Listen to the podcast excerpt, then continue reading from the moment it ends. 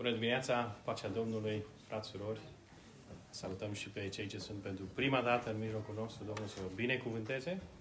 Domnul să vă dea har să uh, primiți cu blândețe nu? acest cuvânt care a fost vestit, care a fost cântat și care va fi împărtășit în clipele următoare. Uh, ce bun este Dumnezeu! Ce bun este Dumnezeu! În această dimineață deja am auzit cel puțin două gânduri pe care eu le-am selectat și pe care aș vrea să le pun alături de ceea ce vreau să împărtășesc mai departe împreună cu voi. Și anume că uh, avem sau stăm în fața unui cuvânt viu și plin de putere, de cuvântul lui Dumnezeu. Nu? Cuvântul acela despre care Chris ne-a împărtășit uh, la începutul întâlnirii noastre. Un cuvânt care își face lucrarea. Este o dinamită, nu? Atunci când Dumnezeu, prin slujitorii Lui, o plantează în inima noastră, poate să dărâme orice întăritură. Nu poate să-și facă lucrare dacă pătrunde în inima noastră și dacă primește loc. În al doilea rând, nu? Am văzut în ce părtășea fratele Fin mai devreme, interesant că Dumnezeu caută toate categoriile de oameni. Nu? Indiferent cum stai înaintea lui Dumnezeu, indiferent ce bate, uh, cu cât de aprins ești pentru Dumnezeu, sau poate ești, uh, uh, știu eu, depărtat de Dumnezeu, dezamăgit de Dumnezeu, nu mai știi ce să crezi, nu? Diferitele tipuri uh, de ucenici sau înfricoșat, poate chiar de Dumnezeu, nu? Dumnezeu te caută cu același cuvânt viu. Și Dumnezeu te cheamă și Dumnezeu te îndeamnă să faci loc pentru acest cuvânt.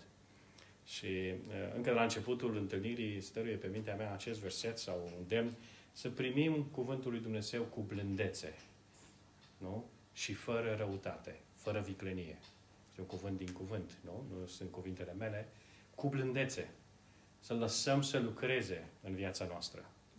Poate că în această dimineață Dumnezeu ne-a vorbit prin ceea ce s-a rostit în această dimineață, sau poate purtăm în inima noastră cuvinte de ale lui Dumnezeu, cercetarea lui Dumnezeu de săptămâna aceasta, sau de luna aceasta, sau de acum câțiva ani.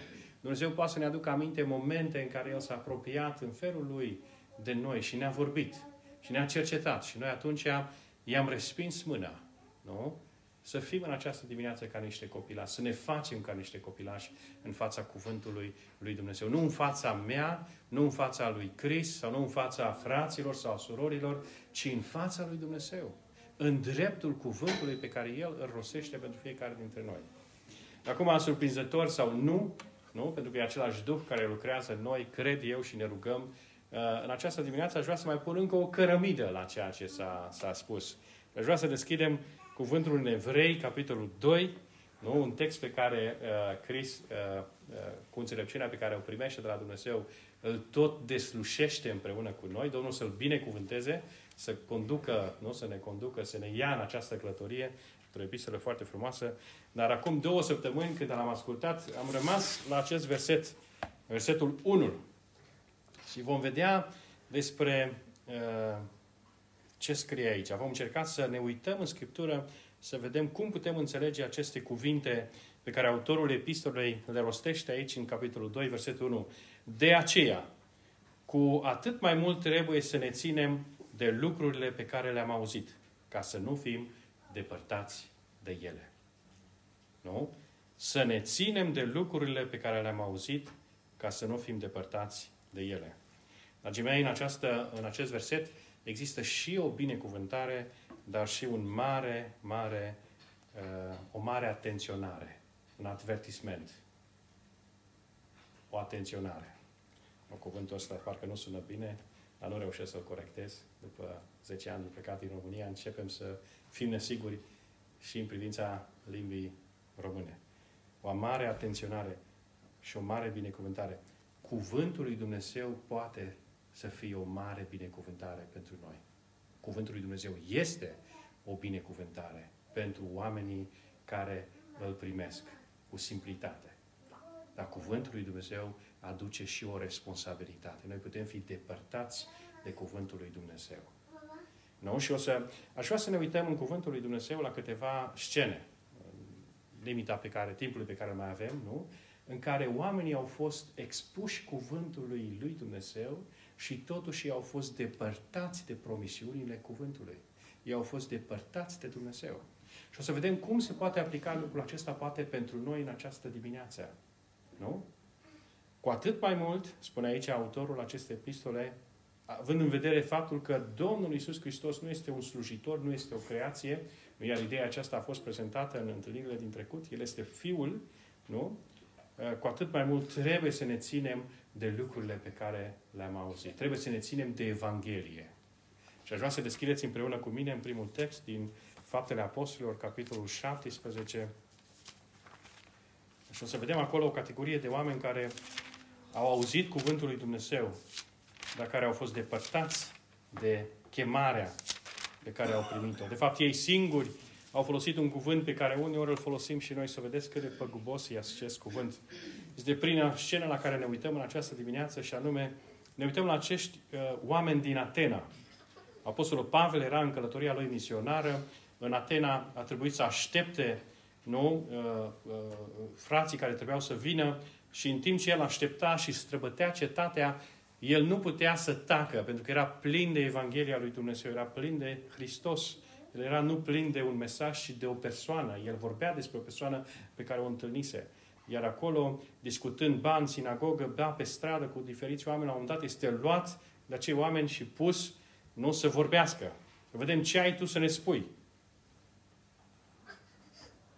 Și aici Pavel își începe cuvântarea. Nu? Și dacă vă uitați în versetul 23, spune Apostolul Pavel, pe când străbăteam cetatea voastră, mă uitam de aproape la lucrurile pe la care vă închinați voi, am descoperit chiar și un altar care este dedicat unui Dumnezeu necunoscut.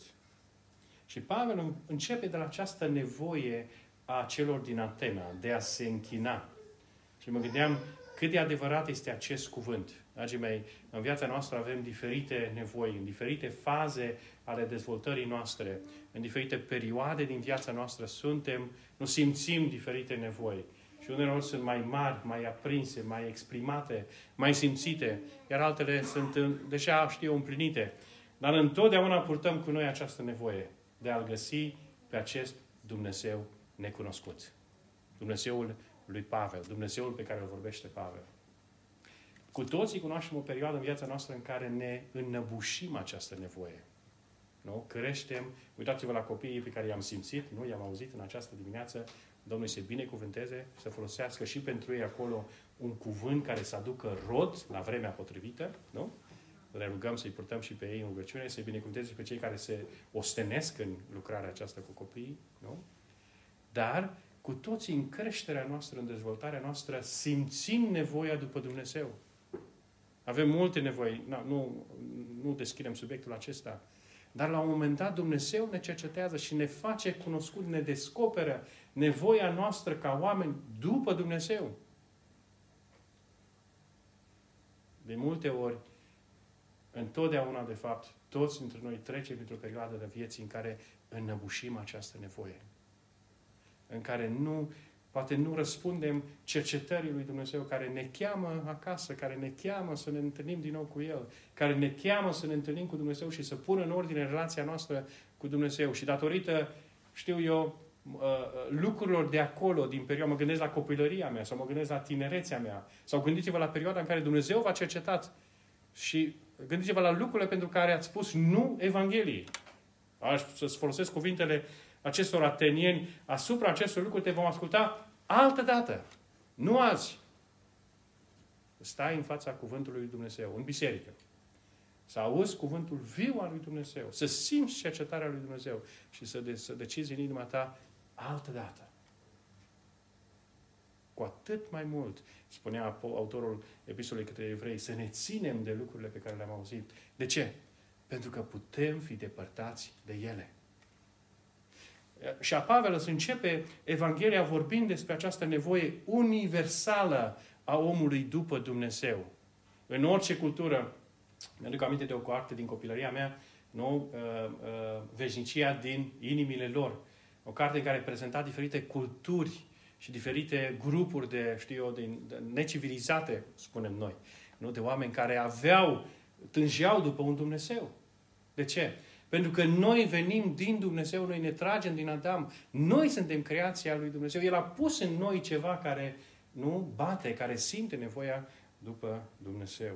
Și dacă citim aici cuvântarea lui Pavel mai departe, Pavel vorbește mai departe despre o viață a omului în care, printre multe alte scopuri pe care omul și le fabrică sau le urmărește, există și acest scop din versetul 27. El le-a așezat anumite vremi și le-a pus anumite hotare locuinței lor, oamenilor, ca ei să-L caute pe Dumnezeu. Dragii mei, mai simțim noi nevoia asta după Dumnezeu. Am înnăbușit noi nevoia aceasta după Dumnezeu. Îl căutăm noi pe Dumnezeu. Suntem noi preocupați cu relația noastră cu Dumnezeu. Ne facem timp pentru Dumnezeu. Ei să-L caute pe Dumnezeu și să se silească să-L găsească bâșbâind. Măcar că nu este departe de fiecare dintre noi. Aici e un cuvânt care pe mine m-a marcat puțin. Să se silească. De multe ori, când stăm acolo pe scaun, știu eu, și ascultăm o predică, sau un cântec, sau o închinare, sau citim din cuvânt, de multe ori avem așteptarea ca Dumnezeu să vină și să ne inunde cu harul său, să ne vorbească.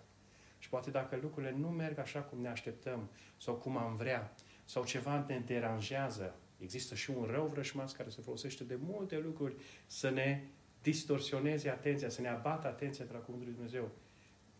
Ni se poate posomorâ fața ca lui Cain. Nu? Să ni se schimbe fața. Ne silim noi să-L căutăm pe Dumnezeu. Sau luăm de apucat. Știu eu, momentul în care, ca la McDonald's, mă duc și am dat comanda, hai, văd câte mașini stau în fața mea, dacă intru la nu, drive-in sau cum se cheamă acolo. Apoi, dacă nu vine comanda în 5 minute, deja, nu, am obișnuit să facem un clapt. Vorbim cu cineva de acolo, de la magazin. Iar mentalitatea aceasta, instantaneu, direct, nu? Fără să așteptăm prea mult, fără să muncim, fără să investim, fără să ne silim, poate corupe și viața noastră cu Dumnezeu. Și Pavel, când continuă, nu vorbește despre nevoia aceasta universală a omului după Dumnezeu, nevoie, vorbește despre responsabilitatea omului de a-L căuta pe Dumnezeu, de a se dedica acestui scop. Și nu doar două ore, știu eu, pe săptămână, puțin, și în alea două ore lucrurile să meargă strună de la început până la sfârșit. Omul să se silească să-L caute pe Dumnezeu. Iar vestea bună este că Dumnezeu este aproape. Dumnezeu deja ne-a căutat. Și mai departe, Pavel vorbește despre uh, Dumnezeu care cheamă, nu numai cheamă, poruncește tuturor oamenilor să se pocăiască. Să se pocăiască, să se întoarcă de la păcatele lor, să-L caute pe Dumnezeu cu un duh de uh, regret, cu un duh de uh, uh, uh, uh, un duh trist, cu plâns. Nu? Poate plâns fizic sau nu, dar înțelegând soarta tristă în care ne găsim, că noi suntem vrășmași ai lui Dumnezeu, că noi păcătuim înaintea lui Dumnezeu. Dumnezeu poruncește tuturor oamenilor să se pocăiască. Când? Când El ne cercetează cu cuvântul Său. El nu-și ține seama de vremurile de neștiință. Dar atunci când cuvântul vine spre tine și te cercetează și te cheamă la pocăință, atunci ai o responsabilitate. De ce? Pentru că va veni o zi a judecății. Multe zile pe care le așteptăm în viața noastră.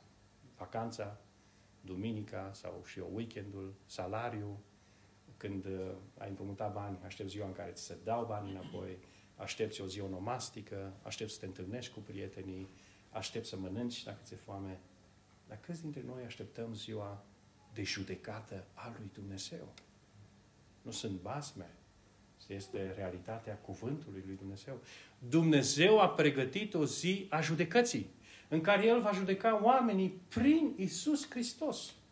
Toți oamenii, mici și mari, de orice nație, de orice rasă, de orice...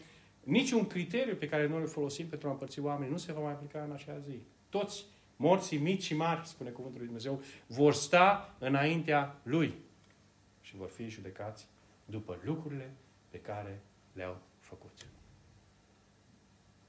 Și acum Pavel sare un pic mai departe și vorbește despre învierea lui Hristos, fără să vorbească despre moartea lui. Moartea lui care însemna uh, plata, soluția pentru omul păcătos.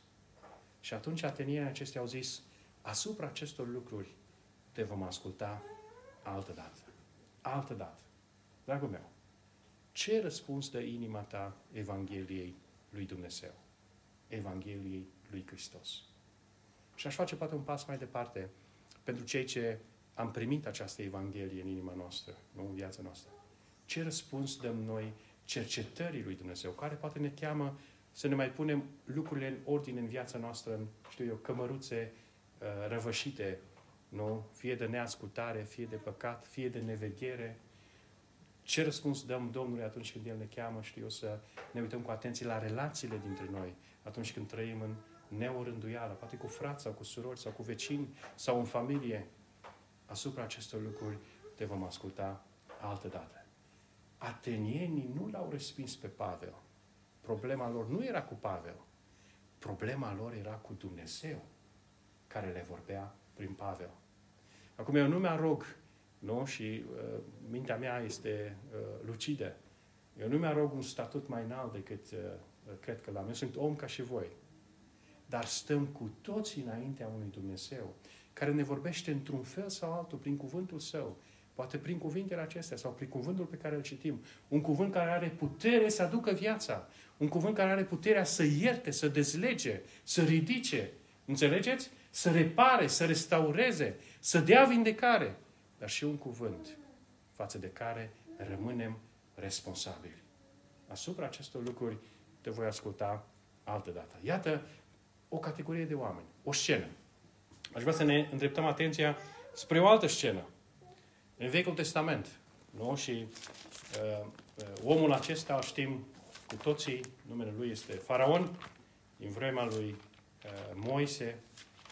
Și, și pentru omul acesta a fost o perioadă în care Dumnezeu i-a vorbit, în care i-au fost vestite lucruri. Dumnezeu i-a vorbit nu? Și dacă mă uit în uh, Exod, de exemplu, în capitolul 5, în versetul 1, Moise și Aron înaintea lui Faraon, ei s-au dus apoi la Faraon și i-au zis, așa vorbește Domnul, Dumnezeul lui Israel, lasă pe poporul meu să plece ca să prăznuiască în pustie un brasnic în cinstea mea. Faraon a răspuns, cine este Domnul ca să asculte glasul lui și să las pe Israel să plece? Eu nu cunosc pe Domnul și nu voi lăsa pe Israel să plece. Acum, noi care știm cuvântul lui Dumnezeu, am putea să-i spunem lui Faraon, Faraon, tu nu știi ce o să se întâmple. Nu? Dumnezeu se va face cunoscut lui Faraon. Dumnezeu îl va judeca și pe Faraon și pe toți egiptenii aceia idolatrii. Nu? Cine este Domnul ca să asculte el? Cuvântul lui Dumnezeu se apropie de acest Faraon. Dar Faraon spune, nu, nu vreau să ascult de Dumnezeu. Și atunci Dumnezeu începe să vorbească nu o limbă a dragostei, ci o limbă a sprimii Nu? Și uneori Dumnezeu ne cercetează în felul acesta. Dumnezeu ne tamponează, dacă vreți, ne oprește viața deodată și vedem cât de fragil suntem. Și noi care suntem în căutarea, știu eu, multor lucruri legitime în viața noastră. Știu eu, o siguranță, o casă, bani, să putem plăti chiriile sau prietenii sau uh, etc. Lucruri legitime, dar care uneori pot deveni ilegitime pentru că iau locul lui Dumnezeu. În căutarea noastră după lucrurile acestea legitime, care pot fi și ilegitime în viața noastră, Dumnezeu într-o zi poate să folosească un limbaj aspru și atunci aduce în viața noastră o, o experiență, ceva. Și auzi despre nu? Și noi suntem, începem să creștem, nu mai suntem copii, nu mai suntem tineri, auzim despre prieteni care, știu eu, trec prin încercări, suferințe grele, boli grele, accidente, care pleacă în veșnicie. Dumnezeu vorbește. Dumnezeu vorbește și vrea ca omul acesta agitat, care aleargă după lucrurile acestei lumi, să se oprească. Nu? Să conștientizeze că Dumnezeu vorbește. Să-și dea seama că suntem trecători pe acest pământ și că într-o zi vom sta înaintea lui Dumnezeu, care ne va judeca pe toți. Și atunci Dumnezeu începe să vorbească cu acest uh, faraon. Și știm urgiile, nu? Uh, uh, și de fiecare dată, foarte interesant, cuvântul lui Dumnezeu spune aici, de exemplu, în 7 cu 13, inima lui faraon s-a împietrit și n-a ascultat de Moise și de Aron. Dumnezeu lasă prin Moise să se producă și Aron să se producă minuni în fața lui Faraon. Faraon să uită plin de uimire, apoi și ia vrăjitorii lui și spune, puteți să faceți și voi asta? Mai, fac și ei ceva, o imitație. Și reușesc să reproducă lucrările lui Dumnezeu până la un anumit punct. Și de fiecare dată inima lui Faraon se împietrește atunci când vede lucrările lui Dumnezeu că sunt imitate de acești nu, uh, uh, vrăjitori a Egiptului. Vers, capitolul 7, de exemplu, nu? Dar vrăjitorii Egiptului au făcut și ei la fel prin vrăjile lor. Inima lui Faraon s-a împietrit și n-a ascultat de Moise și după Aron. Faraon s-a întors la rău și s-a dus acasă, dar nu și-a pus la inimă aceste lucruri. A uitat. Faraon a chemat pe Moise, după care, nu, când Dumnezeu îl, îl cercetează prin broaște, îl cheamă pe Moise și spune, rugați-vă să depărteze. Pare că cuvântul lui Dumnezeu începe să pătrundă în inima lui. Și Faraon spune, rugați-vă Domnului să depărteze broaștele de la mine și de la poporul meu și am să las pe popor să plece să aducă jertfe Domnului. Versetul 15, după ce broaștele au fost îndepărtate, Faraon, văzând că are un răgaz să răsufle în voie, și-a împietrit inima. Și n-a ascultat de Moise și de Aaron, după cum spusese Domnul. Dragii mei,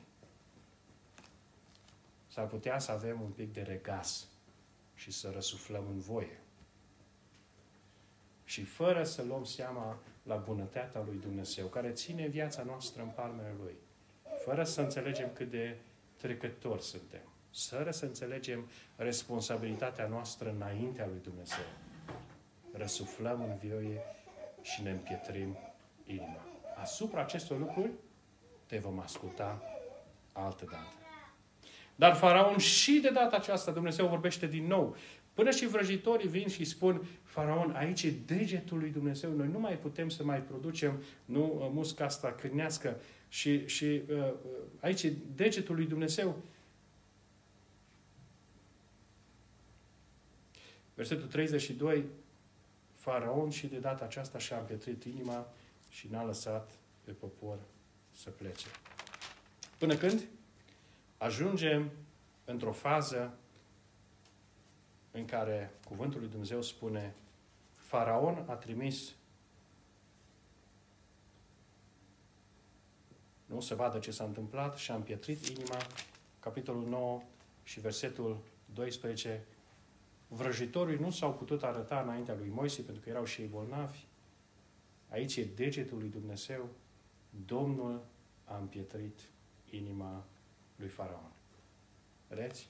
Interesant că există o parte a istoriei lui Faraon cu cuvântul lui Dumnezeu, în care el de fiecare dată și împietrește inima. Și la un moment dat aici Dumnezeu scrie, Dumnezeu i-a împietrit inima. E greu să înțeleg cuvântul ăsta. Eu cred că Evanghelia și Harul lui Dumnezeu rămâne uh, activă, disponibilă pentru orice om, atâta vreme cât el trăiește pe pământ. Avem posibilitatea să venim la Dumnezeu. Dar în noi, dragii mei, noi nu avem aceeași stare de neutralitate, care nici nu există, față de Cuvântul lui Dumnezeu. De fiecare dată când noi spunem nu, se produce ceva în inima noastră. În Apocalipsa există un verset în care spune așa, cel neprihănit, nu? Ce face? Se sfințește mai departe. Iar cel rău, ce face? Merge mai departe în răutatea lui. Ne obișnuim să-L respingem pe Dumnezeu. Îmi aminte când eram copil, nu spuneau uh, prieteni sau cunoscuți sau vorbeau frații în biserică și ziceau să nu crezi sau știu eu, uh, faci ce vrei, trăiești cum vrei și în ultima clipă a vieții tale, când ești pe patul de suferință și cam îți dai seama, acum plec în veșnicie, o să-i spun și eu Domnului Iisus, Doamne iartă-mă! Unii au parte de harul acesta. Bunicul meu, de exemplu, a fost un om împotrivitor, a chinuit-o pe bunica mea până, până la moarte. O bunică care locuia cam la 5 km de biserică și uneori venea pe jos în fiecare duminică la biserică. Mai trăgea la noi ca să se odihnească, ca să poată să stea și după amiază. Aveam două programe noi de biserică și apoi să meargă acasă. Dar el era un om împotrivitor, un om uh, băutor, bețiv, muncitor, dar și bețiv. Și cred că asta sunt trăsături dese întâlnite în satele românești și orașe. Mai mult la sat. El când a plecat în veșnicie, înainte să plece în veșnicie, a strigat către Dumnezeu. A avut harul acesta. E sigur că vei avea parte de harul acesta? Să, să-ți întâlnești, să-ți conștientizezi plecarea în veșnicie? Tatăl meu a plecat în veșnicie acum, cred că 5 ani sunt deja. O 4 sau 5 ani.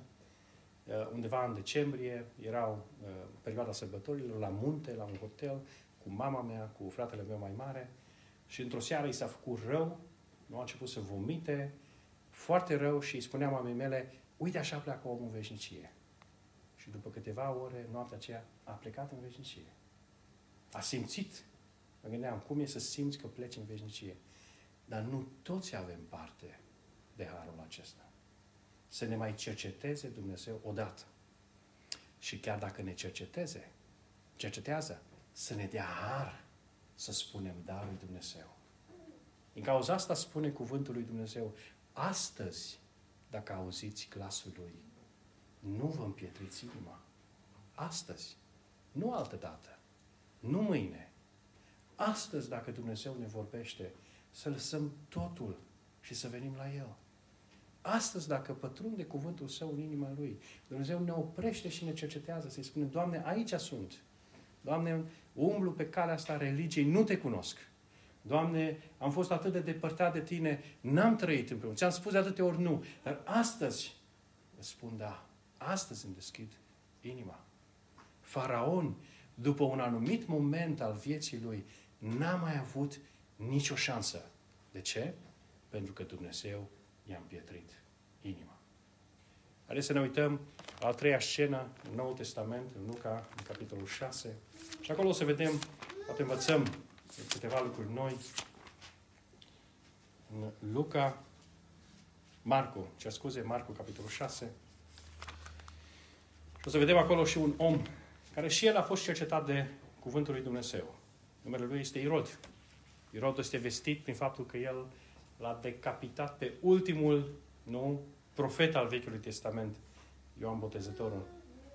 Și aici, în versetul 20, nu, viața lui Irod nu era în ordine. El nu trăia după cum uh, trebuia să trăiască înaintea lui Dumnezeu. El trăia în păcat. El trăia în curvie. El trăia cu nevasta fratelui său. Și Ioan Botezătorul, pe lângă faptul că l-anunțase pe Iisus Hristos, el și era un predicator al adevărului. Și îi spunea lui Irod, de câte ori îl vedea, nu ți este îngăduit să trăiești cu nevastă fratelui tău. Și Irod, din pricina asta, l-a luat și l-a pus în temniță, măcar să-i stingă glasul. Și interesant de acolo, din temniță, soția lui, sau na, Erodiada, avea necas pe Ion, versetul Ioan, versetul 19, și voia să-l omoare, dar nu putea. De ce? Aici este cercetarea lui Irod. Irod se temea de Ioan, fiindcă îl știa un om neprihănit și sfânt. Îl ocrotea și când îl auzea de multe ori, sta în cumpănă neștiind ce să facă. Și îl asculta cu plăcere. Totuși, până într-o zi, cu bun prilej. Da, și asta e o specificație interesantă. Dar iată pe Irod acesta care a avut parte, în ciuda faptului că nu trăia în rânduială cu Dumnezeu, îl întemnițase pe Irod, pe, pe Ioan și îl asculta. Ioan predica, nu? Avea și Irod interesele lui, dar uneori cuvântul lui Ioan era atât de clar, atât de puternic, încât cuvântul spune aici, sta în cumpănă și nu știa ce să facă. Iată un Irod care îl ocrotește pe lucrătorul lui Dumnezeu, pe slujitorul lui Dumnezeu. Un Irod, un om care se teme, care recunoaște că este un om sfânt. Și un om care uneori este atât de cercetat de cuvântul lui Dumnezeu încât stă în cumpănă. Dacă când stai în cumpănă, înseamnă că n-ai decis. Când stai în cumpănă, înseamnă că încă n-ai intrat. Să vedem ce înseamnă lucrul ăsta înseamnă că ești încă afară. Poți să fii cu un picior în împărăția lui Dumnezeu, nu? Cum se folosește expresia aceasta. Dar asta înseamnă că ești încă în afară. Iar pentru, dragii mei, pentru veșnicie, pentru relația cu Dumnezeu, nu sunt și cu lumea și cu Dumnezeu. Nu există. Cine este și cu lumea și cu Dumnezeu, de fapt este fără Dumnezeu. Pentru noi uneori lucrurile sunt greu de, de, de, de, uh, de înțeles. Uh, pentru Dumnezeu nu e așa. Dumnezeu îi știe pe cei ce sunt ai Lui. Uneori viața noastră se poate, uh, inima noastră poate fi prinsă de nesiguranță. Să-i fim copii al lui Dumnezeu și totuși diavolul să aducă nesiguranță în viața noastră și să ne... Nu știm dacă mai suntem ai Domnului sau nu, dar Dumnezeu poate să clarifice și această nesiguranță. Dar omul care este în păcat, omul care este în lume, el nu-și pune niciodată problema dacă e bine cu Dumnezeu sau nu. Irod stătea în cumpănă. Dragii mei, e cea mai periculoasă stare. Nu înseamnă că ești mai aproape. Înseamnă că ești afară. Înțelegeți? Înseamnă că ești afară. Ne dea Dumnezeu har să înțelegem că mesajul acesta are de-a face cu veșnicia noastră. Are de-a face cu un aspect al vieții noastre care este esențial. Nu-l putem înlocui cu nimic. Ne putem muta dintr-o casă în alta. Putem să găsim un alt job. Putem să ne plătim datoriile. Uneori cu greu, și nu? Putem să rezolvăm multe lucruri în viață. Dar dacă plecăm în veșnicie, neîmpăcați cu Dumnezeu, lucrurile nu se mai pot uh, rezolva niciodată. Numai aici, pe pământ, avem din partea lui Dumnezeu șansa de a ne împăca cu Dumnezeu. Irod sta în cumpănă. Cum spune autorul epistolei către evrei, nu? Ce spune el? Uh, cu atât mai mult trebuie să ne ținem de lucrurile pe care le-am auzit ca să nu fim depărtați de ele.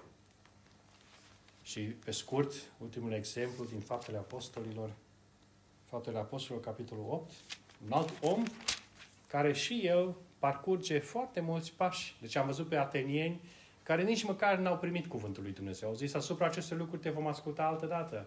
L-am văzut pe faraon care a avut o perioadă în care nu ă, ă, înțelegea cuvântul, îl auzea, dar nu-l punea la inimă, nu cerceta, nu medita asupra lui acasă, nu lăsa loc cuvântului să pătrundă în inimă. Până într-o zi, și se tot întărcea, și tot întorcea spatele către cuvântul lui Dumnezeu, până într-o zi în care Dumnezeu și-a împetrit inima. Îl vedem pe Irod care era atât de cercetat, nu, de cuvânt, încât stătea în cumpănă neștiind ce să facă.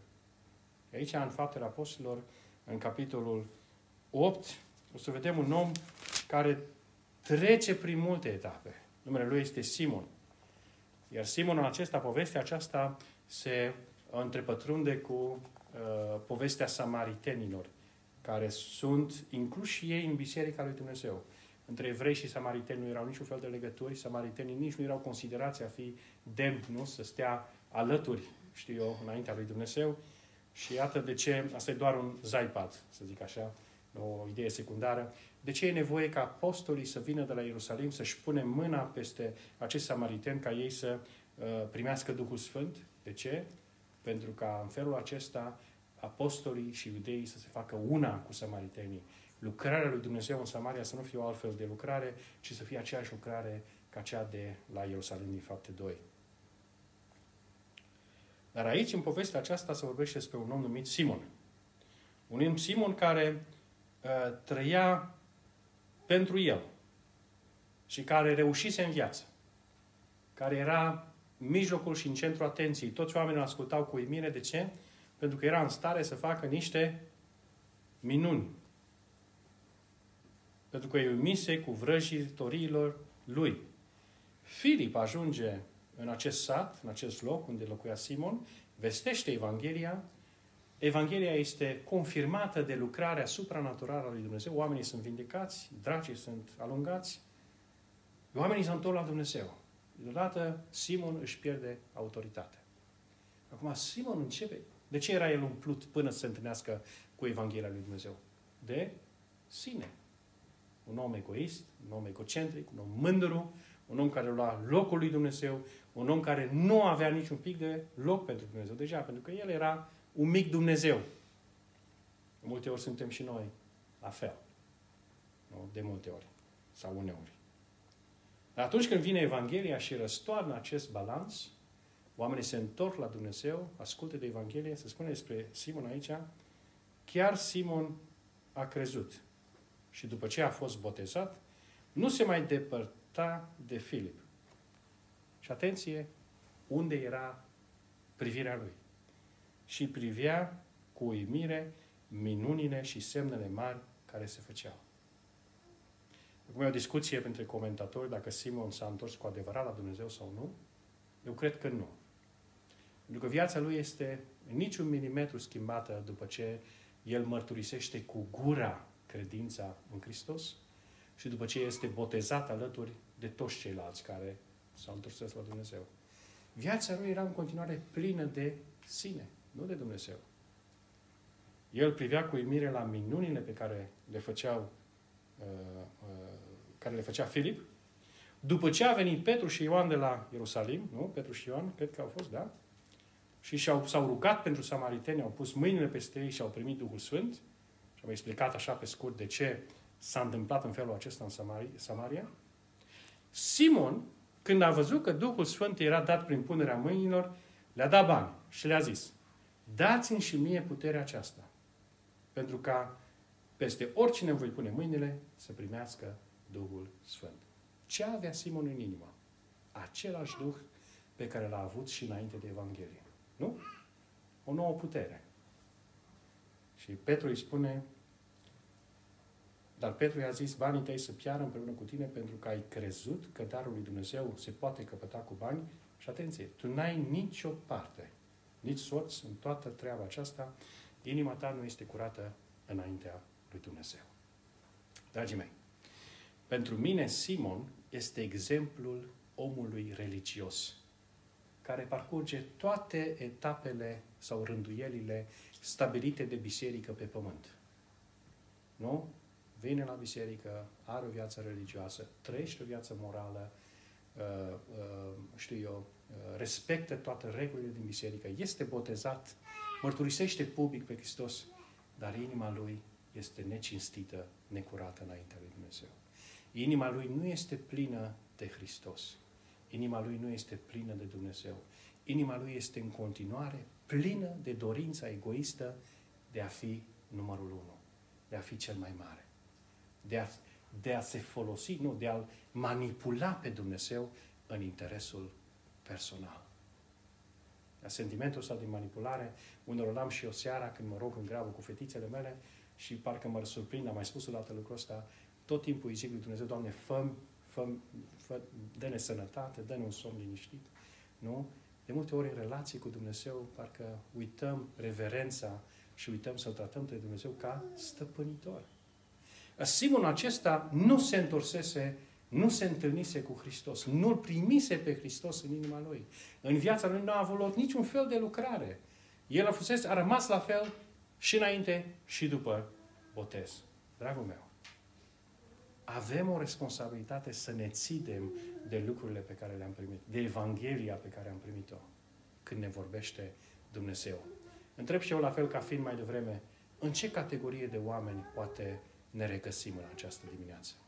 Atenienii care nu aveau niciun pic de timp să asculte Evanghelia, faraonul care s-a jucat cu Evanghelia o perioadă de timp, Evanghelia, nu, cuvintele lui Dumnezeu, Irod care a ajuns până la punctul în care să ia o decizie, dar nu a făcut-o și apoi n-a mai avut nicio șansă, pentru că Ioan a fost, Ioan a fost decapitat, sau acest Simon care îmbracă haina religiei, de el rămâne neschimbat, cu necurăție în inimă și o viață egoistă, necunoscându-L pe Hristos.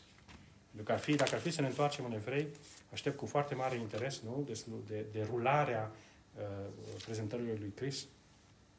Dar acest, această atenționare din Evrei 2, cu atât mai mult trebuie să ne ținem de lucrurile pe care le-am auzit, ca să nu fim depărtați de ele. Convingerea mea, și aștept să văd ce o să spună și Chris, este că acest verset nu se aplică credinciosului autentic, ci acelui om care aude, care ascultă, dar care încă nu primește lucrarea nașterii din nou în inima lui. La fel ca acest Simon care avea privirile ațintite asupra minunilor, nu? asupra puterii, nu? dea bani ca să fie cel mare, de când aici autorul către evrei spune, capitolul 3, versetul 1, Frați sfinți, care aveți parte de chemarea cerească, ațintiți-vă privirile la apostolul și marele preot al mărturisirii noastre. Intrați în odihna aceasta. Și acum nu mai am timp, timpul s-a sfârșit. Să vedeți că această categorie de oameni, ei încă stau la ușă, încă gândesc. Nu acea grupă de iudei, iudei care s-au depărtat de sistemul vechiului legământ, care au făcut loc în viața lor religioasă pentru a trăi cu Dumnezeu conform noului legământ și care, datorită persecuțiilor sau altor încercări, erau tentați să dea înapoi, să părăsească adunarea, cum spune autorul, și să-L părăsească pe Hristos. Dar oameni care încă nu intraseră în odihna lui Dumnezeu. Dragul meu, mă opresc aici în această dimineață. Sper că acest cuvânt uh, să fie suficient încât să te oprească, să te cerceteze. Și mă rog ca Dumnezeu să ne dea o inimă curată, o inimă blândă, o inimă smerită și o inimă fără răutate, să putem primi acest cuvânt, să medităm la acest cuvânt, care poate să fie o binecuvântare pentru viața noastră. Altfel, acest cuvânt poate să ne judece într-o zi. Domnul să aibă milă de noi. Amin. Amin.